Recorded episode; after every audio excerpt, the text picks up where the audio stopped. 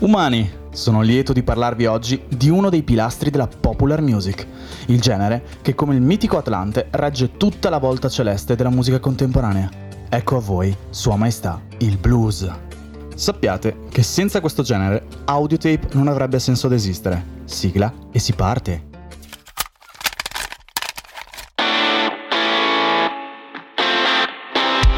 Audiotape, oltre i confini della musica.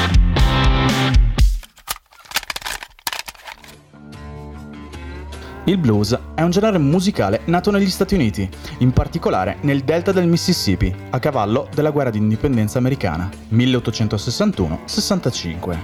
È il padre di generi postumi come il jazz, il rhythm blues e il rock and roll. Ecco perché ci si sofferma sempre d'obbligo in più o meno tutte le scuole di musica di indirizzo jazz o pop rock.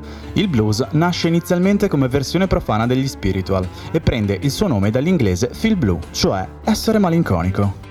Nacque spontaneamente per dare per la prima volta una vera voce al proletariato afroamericano, dar loro uno sfogo, segna una vera e propria presa di coscienza della condizione nella quale gli ex schiavi riversavano, e ne è il grido di lamento più puro. Una volta abolita la schiavitù, infatti, la condizione degli afroamericani migliorò solo da un punto di vista teorico però, perché nella pratica restarono sempre e comunque nel gradino più basso della società. Estrema povertà e razzismo non gli permettevano un vero miglioramento sociale. Nacque inizialmente nelle campagne, come blues rurale, ovvero il blues country, un genere più folk che si ispirava alle work song dei campi, di cui vi abbiamo parlato nella prima puntata dedicata alle origini della black music, che vi allego nella descrizione dell'episodio. Successivamente si trasformò nel cosiddetto blues urbano, ovvero il blues a noi più noto. Questa sua variante venne a crearsi dopo la fine della guerra di secessione. L'abolizione della schiavitù fece migrare moltissimi afroamericani dai campi del sud alle grandi metropoli industrializzate del nord per cercare lì un nuovo lavoro nelle fabbriche. Ma passiamo ora agli strumenti musicali del blues. Agli inizi questo genere attingeva tutto dagli spiritual e dalle work song. Era infatti una forma musicale vocale, Successivamente si iniziarono ad utilizzare alcuni strumenti poveri tipici delle campagne, come ad esempio il banjo e l'armonica a bocca, finché col passare degli anni la chitarra divenne lo strumento di accompagnamento per eccellenza. Dopo la chitarra, gli artisti afroamericani iniziarono ad appropriarsi anche degli strumenti della tradizione europea, quali pianoforte, ottoni, cioè sax e trombe, dando poco a poco origine al boogie woogie e al jazz. In realtà la nascita di questi generi è un argomento molto più complesso, ma lo approfondiremo con altre puntate, non preoccupatevi. Con il blues nascono tecniche chitarristiche come per esempio il bottleneck, ovvero far scivolare un collo di bottiglia o un pezzo liscio di metallo sulle corde per emettere suoni molto particolari e caratteristici che tra l'altro state anche sentendo nella base. Ma come si suona il blues? Purtroppo un micro accenno teorico è doveroso. Lo farò il più all'acqua di rose possibile, ma se non avete delle basi musicali mi rendo conto che quello che capirete sarà tipo bibidi babidi boobidi. Ma è doveroso verso i musicisti. Se non lo siete, durante questo breve pippone è consigliabile aprire le finestre e urlare fortissimo e con odio verso i propri vicini, al fine di coprire la mia voce. La safe word sarà Mimmo. Appena sentirete Mimmo, potrete rimettervi all'ascolto accompagnamento armonico, ovvero l'accompagnamento tramite accordi eseguito dagli strumenti musicali. La struttura base del blues, il suo scheletro, venne codificato tra il 1870 e il 1930. La struttura più semplice da imparare a suonare è composta da una successione di tre accordi di settima dominante, quindi composti dalla nota fondamentale, dalla terza maggiore, quinta giusta e settima minore. Gli accordi che troviamo sono quelli del primo grado, del quarto e del quinto. Non vi elenco come vanno messi in sequenza perché lo potete trovare in un qualsiasi libro di musica contemporanea, YouTube o Google. Il tutto si sviluppa su 12 battute, 12 bar blues, che verranno ripetute dopo una successione di accordi chiamata turnaround, che ci riporta a ripetere le 12 battute dall'inizio. Il tempo comunemente può essere un 12 ottavi terzinato o uno shuffle, ma non è una legge fissa. Parte melodica assoli. La parte melodica, cioè per intenderci gli assoli, è caratterizzata dalla famosa scala blues, una pentatonica minore con l'aggiunta di una nota, ovvero il quinto grado diminuito.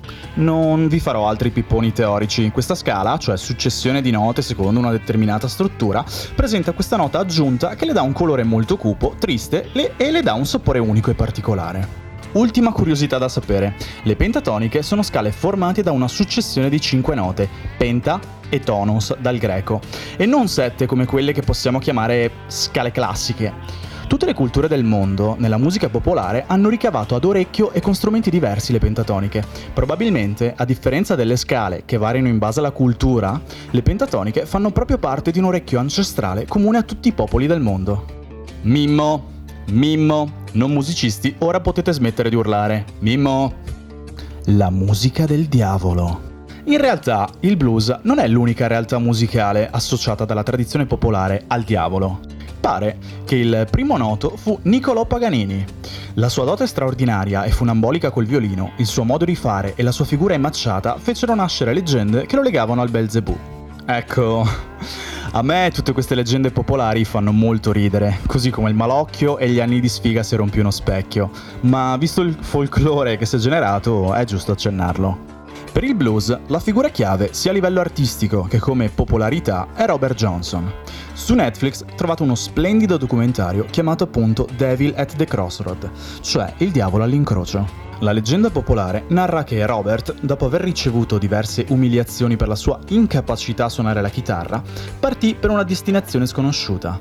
Sparì per parecchio tempo e quando fece ritorno sorprese tutti. Era diventato straordinariamente bravo. Siccome a quanto pare non si può migliorare grazie alla pratica, sono ironico ovviamente, nacquero leggende sul fatto che vendette la sua anima al diavolo in cambio di un immenso talento con la chitarra. Ah, diavolo che incontrò in un incrocio deserto e di notte. State attenti, perché se a casa vostra il problema sono gli acari che si annidano nella polvere, in America hanno i diavoli che si annidano negli incroci. Ecco forse perché in Europa ci sono così tante rotatorie. Come già raccontato da Shaza nella puntata dedicata al Club 27, Robert Johnson fu l'apripista di quello esclusivissimo club, morendo a 27 anni e in circostanze poco chiare. A lui dedicheremo certamente una puntata ad hoc. Prima di concludere, vi cito qualche artista che merita decisamente di essere ascoltato e che troverete ovviamente nella playlist. Iniziamo. Robert Johnson, ovviamente, B.B. King, John Lee Hooker, Buddy Guy, Allen Wolf, Albert King, Muddy Waters, Son House, Bo Diddley. E per l'epoca più moderna, Eric Clapton, Steve Ray Vaughan, Joe Bonamassa, Gary Clark Jr. e per l'influenza blues anche John Mayer. Mi fermo perché la lista potrebbe essere infinita, ma vi suggerisco di approfondire la conoscenza sia del genere che degli artisti anche qui su Spotify. Abbiamo finito la puntata, ma se volete approfondire la vostra conoscenza sul genere, vi consiglio The Blues, un film documentario sul blues appunto, a cura di Martin Scorsese. Non credo lo troverete né su Netflix né su Prime Video, in questo caso vi consiglio l'acquisto. Merita davvero. Bene, è arrivato il tempo dei saluti e vi ricordo che nella descrizione dell'episodio troverete tutti i link per interagire con i nostri contenuti e ovviamente la playlist. Ciao da Busso e buon ascolto!